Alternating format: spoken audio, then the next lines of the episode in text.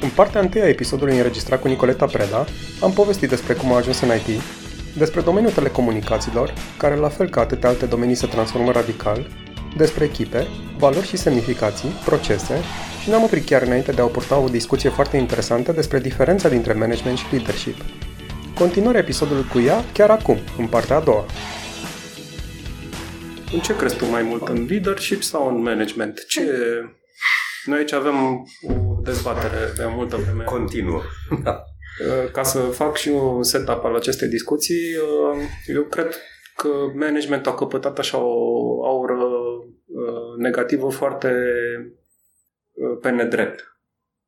Știi? Pentru că, în realitate, diferențele, sigur, liderii sunt foarte bune. Ai nevoie de leadership în companii clar, ai nevoie de oameni cu viziune care trag organizația într-o anumită direcție. Dar, în realitate, până la Dumnezeu te mănâncă sfinții. Adică managerii tăi de deasupra care poate își fac treaba mai bine sau mai puțin bine, pe tine ca angajat te afectează foarte direct, știi? În ce crezi mai mult, în management sau în leadership? Sau cum vezi și echilibrul? Împreună cu Tudor am ajuns la un consens că nu poți să fii lider până să fii un manager. Asta era, da. cred că am stabilit-o și a rămas o axiomă, cel puțin Deci nu ai cum să fii un lider bun dacă nu ai fost un manager bun. Da. Pentru Asta că este ceea ce credem da momentul de față. Cum te poziționezi tu? Eu cred că nu există alb și negru în discuția asta. Personal, cred în combinația dintre cele două. Nu cred în leadership nemărginit și nu cred în management pur. Cred că cheia succesului e a ști cum să le balancezi pe cele două. Uh-huh. Și dacă în cadrul echipei mele știu sigur că trebuie să am pălăria de lider.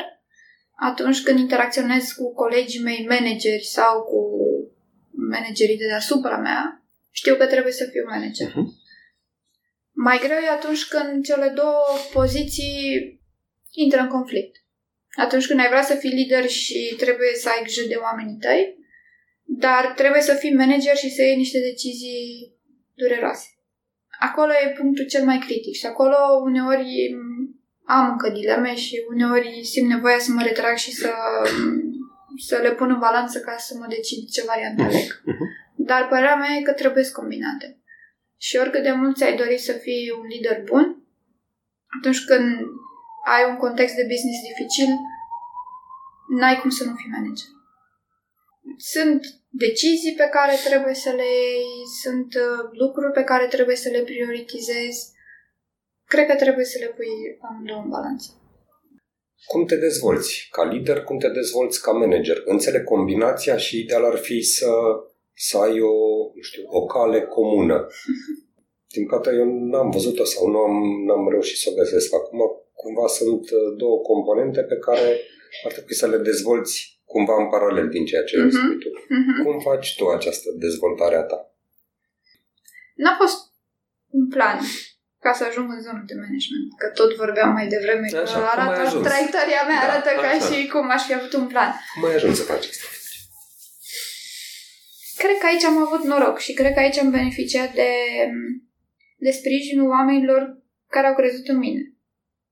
Cred că faptul că am fost propusă la un moment dat să conduc o echipă mică pe vremea respectivă, adică în 2005, la final de 2005, pentru mine a fost o provocare foarte mare.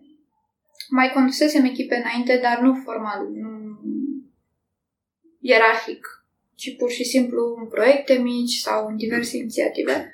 Dar faptul că la momentul respectiv am preluat o echipă, erau șase oameni atunci, a fost o provocare foarte mare pentru mine și a venit la pachet cu multe griji și cu multe uh, nopți nedormite și poate că am fost mai critică cu mine decât era cazul, dar uh, din momentul ăla, practic, nu știu dacă am avut o pauză de maxim un an în care am trecut din nou pe o, o poziție de expertiză, dar de atunci în permanență am, am avut în grijă echipe și eu spun în grijă pentru că nu-mi place neapărat ideea de șef. Mie mi se pare că într-o echipă este important să ne simțim toți colegi, să avem toți încredere unii în ceilalți, să ne sprijinim, să vorbim deschis, să dezbatem, să ne contrăm, și să uh, avem un scop comun, să ducem lucrurile împreună. atunci, de-abia atunci când nu reușești să ajungi la o armonie sau la un scop comun, de-abia atunci ar trebui să fii cumva șef și să iei o decizie, pentru că asta e singurul tău plus față de colegi, că ai responsabilitatea deciziilor. Care nu e totdeauna un lucru bun. Nu e neapărat. Sau, mă rog, nu neapărat bun, dar fericit. Exact, exact. Dar, um, uitându-mă în urmă, încercând să le separ pe cele două, cred că managementul ți-l dezvolți clasic, mergând la training și aflând teoria și uh, practicând efectiv. Mm-hmm. Nu cred în, în managementul învățat. Cred că managementul adevărat e cel care te trece și prin bune și prin rele și clasica vorbă că nu ești manager până nu dai un om afară este foarte adevărată. Trebuie să treci prin experiența aia și trebuie să, să reușești să o digeri și să te bași cu ea mai departe. Leadership-ul e altceva. Leadership-ul cred că cred că trebuie să ai o calitate pentru asta. Trebuie să-ți placă, trebuie să ți-o dorești, trebuie să ai un simți un plus pentru asta și trebuie și să învață făcând.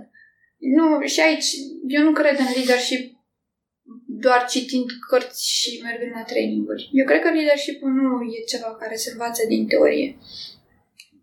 Și sunt o, oameni care au cumva talentul ăsta, dacă îl pot numi talent, și au lipici la oameni și atrag oamenii și știu să-i motiveze și știu să-i țină împreună. Și sunt oameni care nu reușesc niciodată să o facă. Sunt oameni care oricât de tare s-ar strădui, nu reușesc să, să meargă mai departe de dimensiunea de manager, pur și simplu, pentru că nu reușesc, oricâtă bunăvoință ar avea. De asta spun. Eu, cel puțin, din ce am văzut în jurul meu, am văzut oameni extraordinari, dar care nu au reușit nicio, niciun fel să ajungă lideri.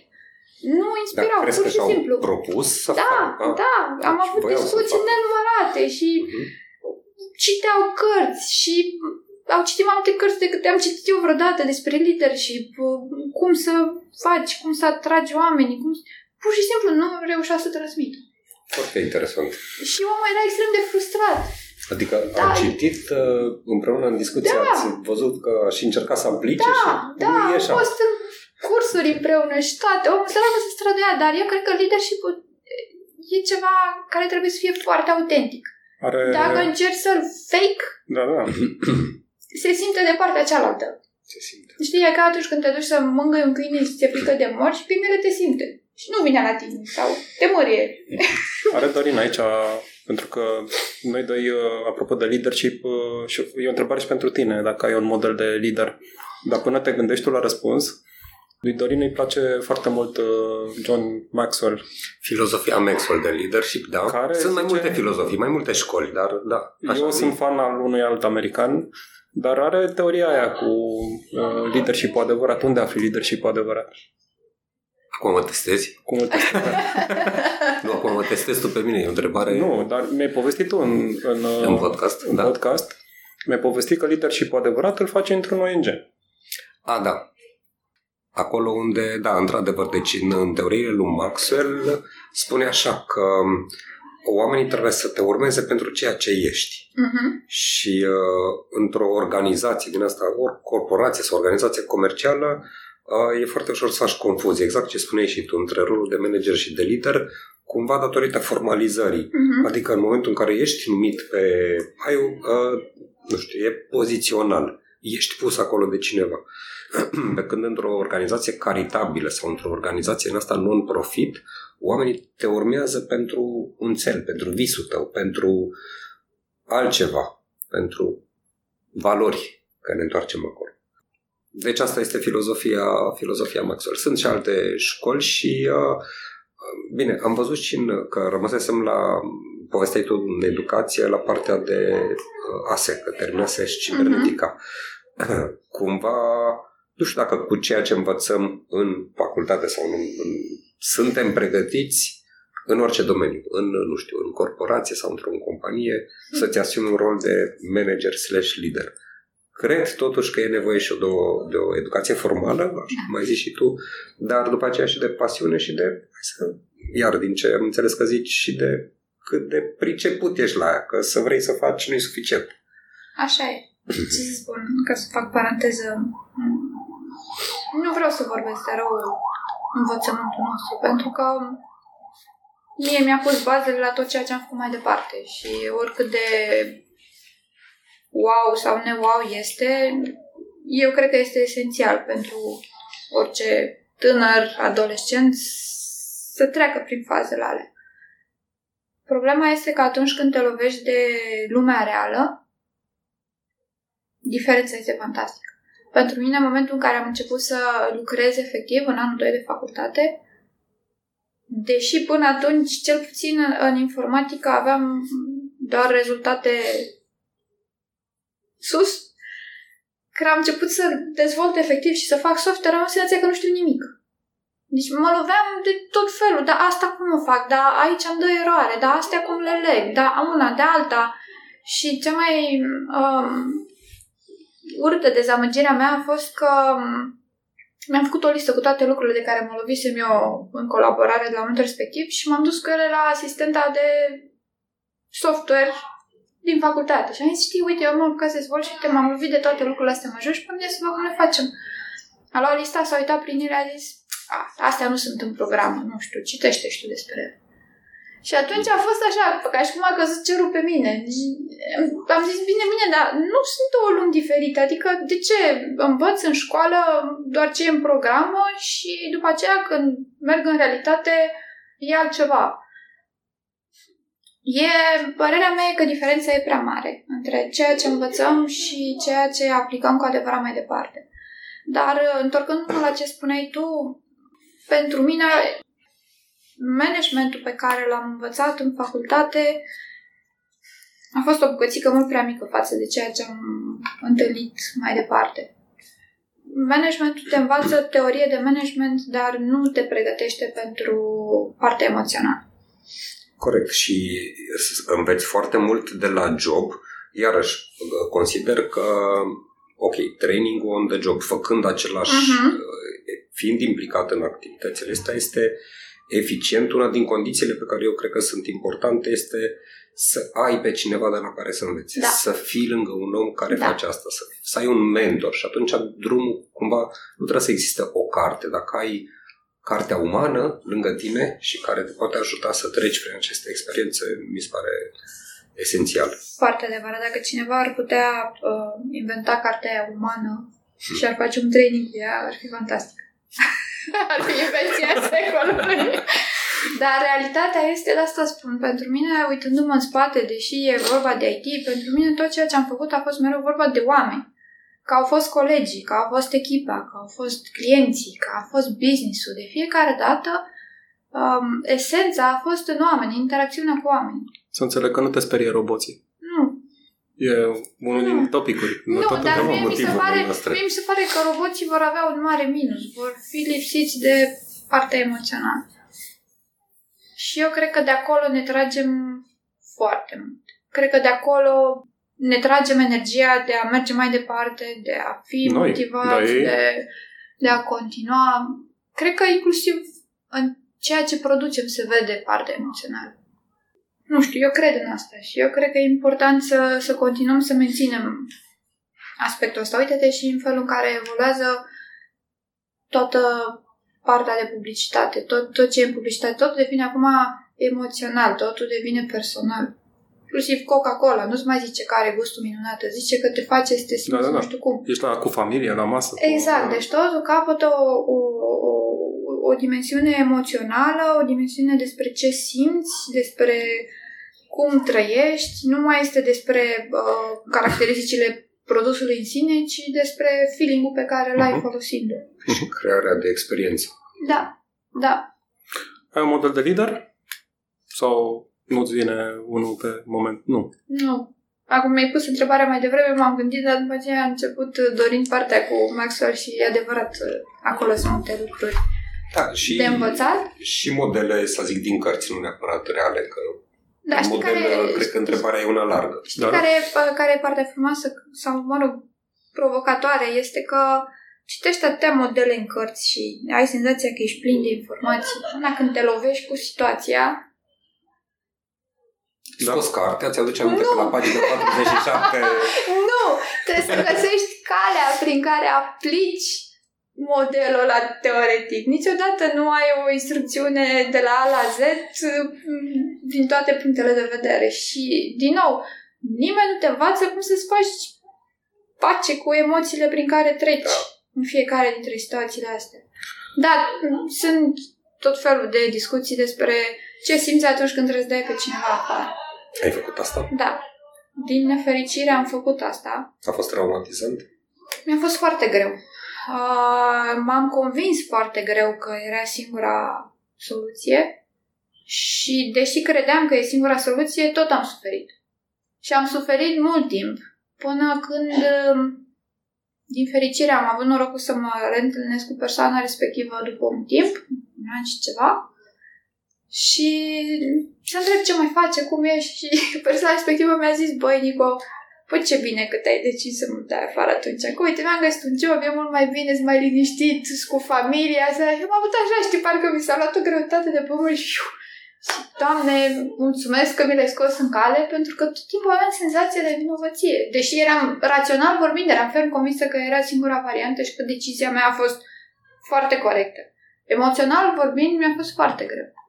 Și mie, în continuare, de fiecare dată când trec printr-o experiență în care trebuie să dau oameni afară, tot mă încarc emoțional. Trebuie să faci astfel de lucruri și cred și ascultându-te și pe tine înclin să cred și mai mult că emoția e mai mare pentru tine da. decât pentru celălalt. Știi ce? Că noi, ce să zic, la modă discuțiile astea. Ce te faci dacă mâine vine și te dă afară? Și de, de cele mai multe ori le spun colegilor cu aproape zâmbet, Băi, aș prefera să mă dea pe mine afară decât să mă puneți de afară. Deci, pe cuvântul meu. N-am, n-am o teamă în ideea că aș putea fi dat afară, dar am o piatră pe suflet în ideea în care trebuie să dau eu oameni afară. Un subiect mai delicat pe care l-am discutat uh, cu altă invitată de la podcastul nostru, uh, Alexandra Buzeanu. Cum e să fii manager, lider în IT ca femeie? E vreo diferență în România Alexandra, părerea Alexandrei e că noi stăm bine la diversitate, statistic vorbind, uh, cel puțin în domeniul ăsta al IT-ului. Uh, iar la noi chiar că stăm chiar foarte bine. Adică... În România, în general, față uitându-ne în alte piețe, prezența feminină da. în companiile de științe exacte în IT este semnificativ mai mare decât în, în alte piețe. Ți se pare viața mai grea pentru o femeie în IT sau... Prima tentație e să spun nu. Și adevărul e că, fiind în IT, cel puțin uh, mai la început, prin 2000 și un pic, era chiar frumos să fiu femeie, pentru că aveam majoritatea colegilor erau bărbați și totdeauna eram uh, aia mai mică și mai protejată și mai răsfățată și uh, erau mai atenți și tot timpul exista senzația asta de a proteja, știi? Pata de culoare, până la urmă, într-o echipă, că și... Așa e. Da. Ulterior, um, n-am simțit altceva. Pentru mine întotdeauna a fost cumva un privilegiu. Nu m-am simțit niciodată dezavantajată de faptul că sunt o femeie manager într-un colectiv care în continuare este predominat de bărbați manager, cel puțin cu cât urci pe nivel se reduce ponderea uh, femeilor manager și, într-adevăr, în top management, dacă ne uităm, sunt semnificativ da, mai puține exact. femei decât bărbați. Proporția scade. Exact, dar nu, nu m-am simțit niciodată dezavantajată. Din contră, de multe ori mi s-a părut că am un avantaj pe care îl pot uh, uh, pune pe masă și din care am de câștigat în multe, în multe situații. Am ascultat un podcast uh, american, uh, se numește X-Files, uh, unde a fost invitată Madeleine Albright, uh-huh.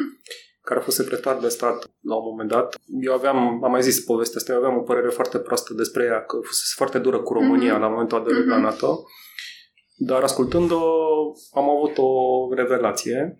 Însă ce zicea ea în podcastul respectiv, o chestie care mi s-a părut foarte frumoasă, apropo de ce se întâmplă acum în Statele Unite, unde din ce în ce mai puțin femeile acced la masa deciziei, ea zicea că esența, e, de fapt, este că la masa deciziei trebuie să se afle și femeile. Uh-huh. Pentru că întotdeauna când e o femeie la masa deciziei, ă, decizia respectivă va fi rotundă. Știi? Adică va fi văzută din, și dintr-o perspectivă dintre ca, din care poate că altfel nu te uita. Știi? Așa e.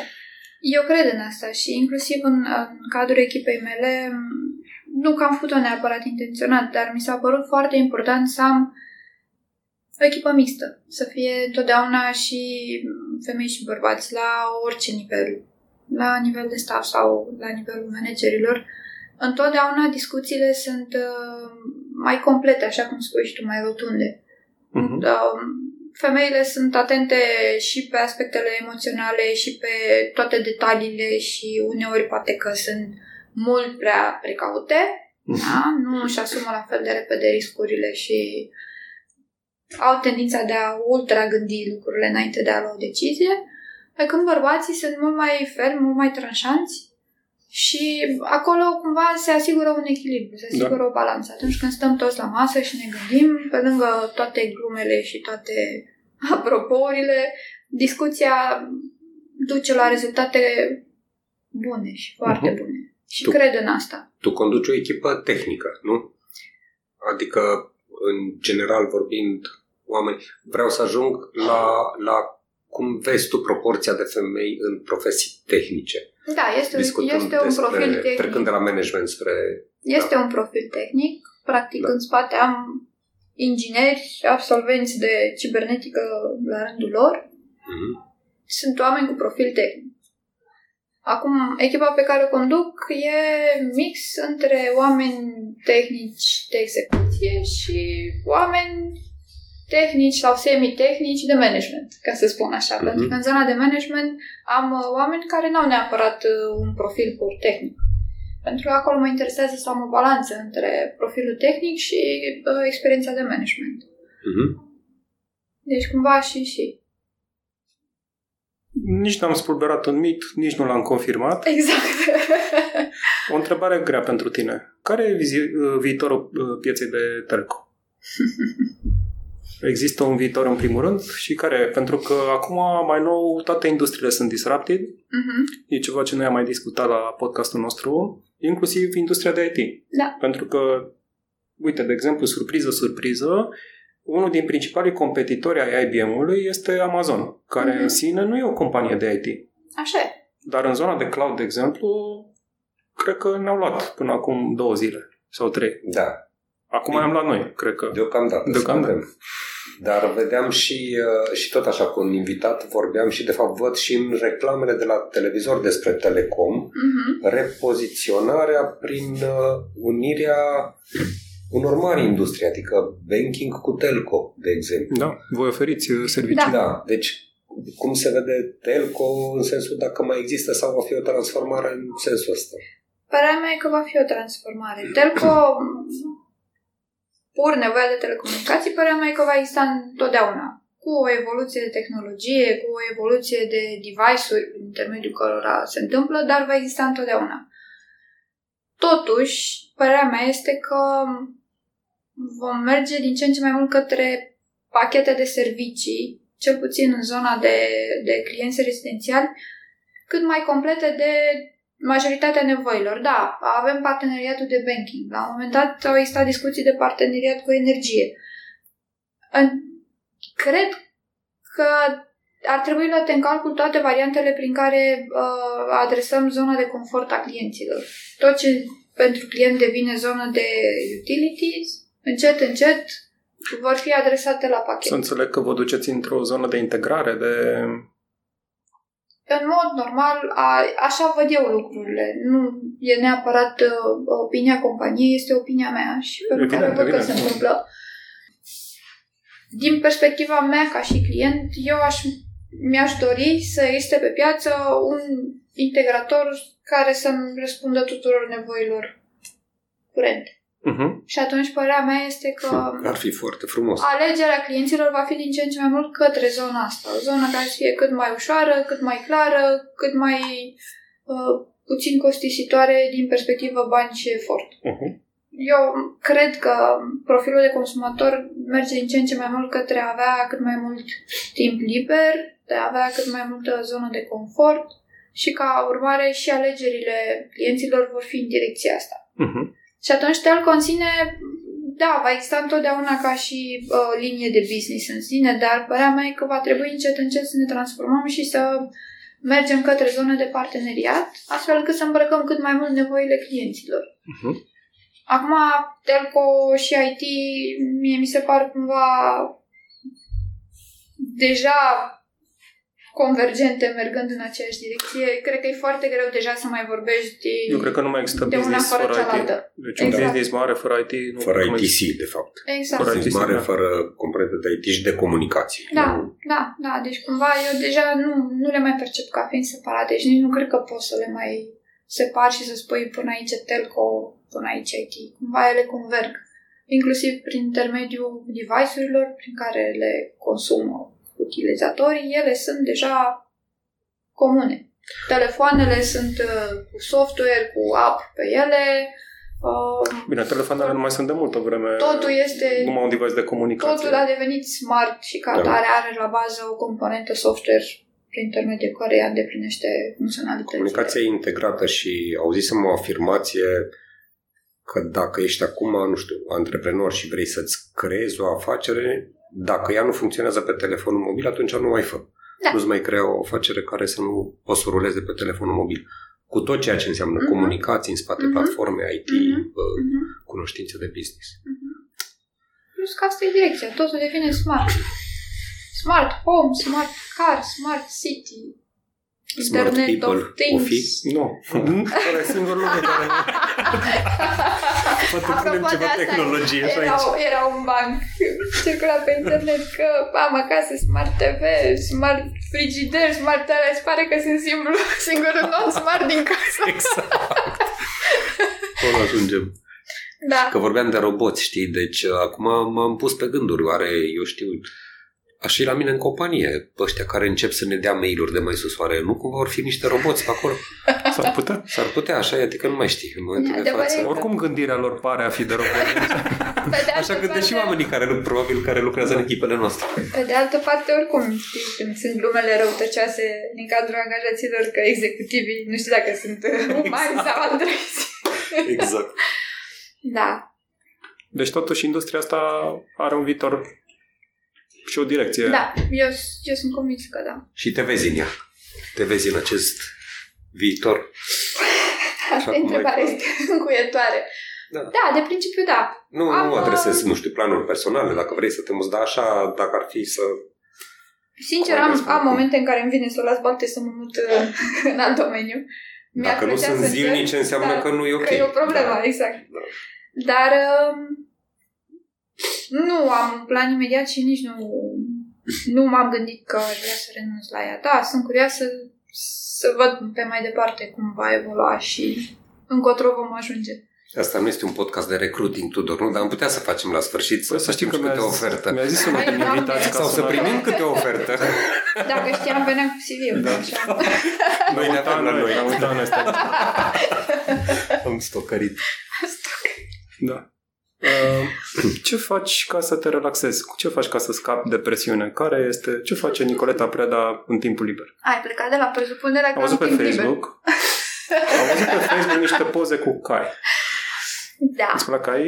E o pasiune ta? Uh, Caii sunt pasiunea mea de când... nu știu. Animale în general, dar cai... Animalele le ador și nu mi-aș mai... Nu mi-aș putea imagina viața fără animale. Dar caii întotdeauna au avut un loc special. N-aș ști să explic de ce. La un moment dat mă gândeam că poate o sesiune de hipnoză mi-ar explica mai bine.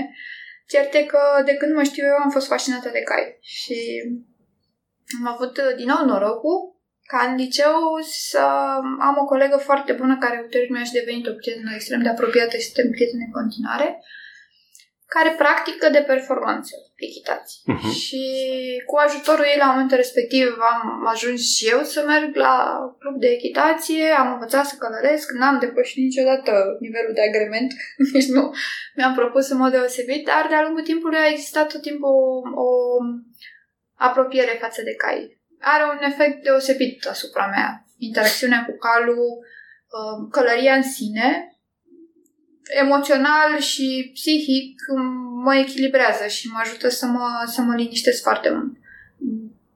Eu aș recomanda-o tuturor, deși a, sunt conștientă că nu toată lumea s-ar simți la fel de confortabil dar pentru mine are un loc anume și de ceva timp, de mulți ani, am, sunt sau am cumva și titulatura de proprietară de cal, Uh-huh. dar care, cal care n-a fost mereu același, mă rog, am bătrânit calul pe care l-am cumpărat prima oară, acum e undeva într-o zonă, ca să zic așa, de semi-pensie, Uh, după care am achiziționat alt cal, uh, acum am o mânzucă. În momentul de față, um, ele sunt împreună cu colega mea de care spuneam și care e undeva lângă Sibiu și în Băr, e un Uh-huh. club de echitație, ea s-a mutat acolo, are ca ei, practică de performanță. Eu, pentru că ajung destul de rar, mi-am dorit mai degrabă să-i știu pe ei în siguranță, pe mână bună, Uh-huh. lângă Roxana și am ales să-i mut acolo. Uh-huh. De ajuns nu ajung foarte des.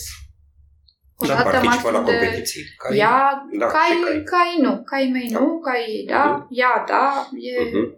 printre campioanele țării la dresaj, Super. ultra pasionată, da, eu o admir pentru pasiunea și ambiția și Păi și în jurul, încăpățânarea. în jurul Bucureștiului ai unde să mergi? Da. Ai unde să mergi. Da, cu siguranță. Dacă simți nevoia Da. într-un weekend... Dacă uh, nu mai pot de, da, Mhm. este plin. Și în București și în jurul Bucureștiului. Din păcate, în continuare este un sport considerat exclusivist.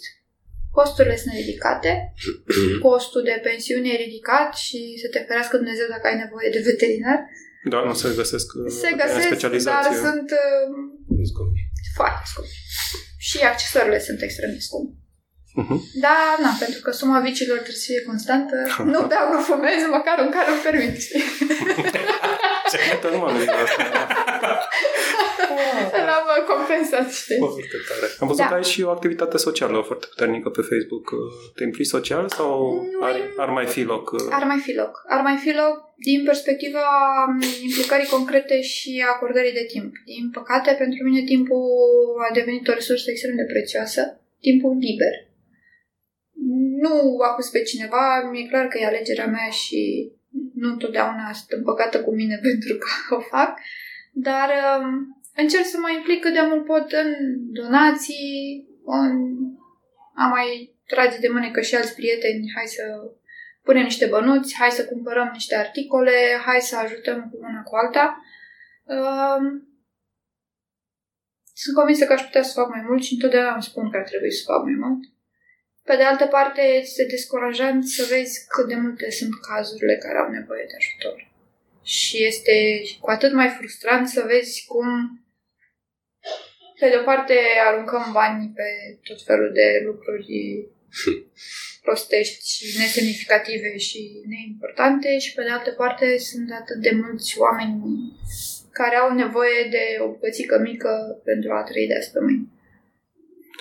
Din fericire vom avea, sau mă rog, putem merge să mângâiem un cal și să îl călărim. Cu mare drag. Aș propune pe această notă semi-pozitivă Optimist. să... Op- optimistă? Este, dacă deja mă gândesc la acel cal. da, e- Îmi plac cai. Îmi plac și mie, am, am vrut să, să spun și asta, că te auzeam spunând înainte că recomanzi astfel Mhm. de experiență. Am avut ocazia tot așa, mi-a recomandat cineva și îmi pare rău că nu m-am ținut, dar m-am dus la câteva lecții de Mhm. echitație Mm-hmm. și la un moment dat chiar uh, mă întrebau prietenii din jur așa, la discuții amicale, ce ți-ai dori să faci? Și ziceam, mi-aș dori foarte mult să-mi iau calul și câinele și să mă duc așa pe câmpuri să... E fantastic. Și m-am dus la un moment dat cu calul, dar fără câine. Nu mi-am luat și câinele, dar e o experiență extraordinară și, uh, într-adevăr, e... Știi ce? ce... Un, îmi, sp- îmi spunea instructorul, mă spus, Mhm. cu care lucram și care, by the way, este și medic veterinar, probabil Mhm. că nu are problemele de care le ziceai înainte, zicea, e, e o comuniune fantastică între om și cal și în momentul în care reușești să faci acel bonding, acea legătură, e, e ceva extraordinar acolo. E ceva ce nu poți explica, știi? Dar Mhm. faptul că ești conștient că e un alt suflet cu sentimente proprii, cu reacții proprii și că trebuie să fii cumva în armonie cu el și că nu e un robot, nu te urca pe motor și dacă pui frână, pui frână, dacă accelerezi, accelerezi, ci este un, un suflet viu, este, pentru mine, înseamnă un lucru fantastic, un lucru aparte. Și de acolo vine și sentimentul ăsta extraordinar.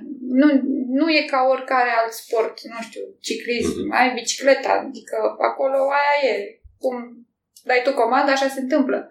Pe când în cazul ăsta e un suflet care reacționează în funcție de instinctele lui proprii. Poate va fi cineva care va face cai roboți, vom Ai, cărări cai roboți. extraordinar, nu Da. fac din la fel. N-am vrut să vin eu ăsta cu nota pesimistă de la sfârșit. Da, apropo de asta, bă, și dacă vă plac câinii, cu mare drag, am doi dobermani acasă. Dar și eu am un, uh, un uh, Putem mângâia și câinii până la cai. Nicoleta, mulțumim foarte mult! Mulțumesc și eu, cu Nicoleta. mult drag. Vom continua să spunem poveștile eroilor necunoscuți din IT-ul românesc și săptămâna viitoare, cu un alt invitat. Rețeaua e un podcast pe care puteți asculta pe Podbean, iTunes și SoundCloud. Gazde sunt Dorin Boabe și Tudor Stoica, producător și editor este Anca Angel. Ne găsiți și pe Facebook, la facebook.com slash rețeaua.podcast, unde puteți să ne lăsați feedback și să interacționați cu noi. Deschis, non-stop!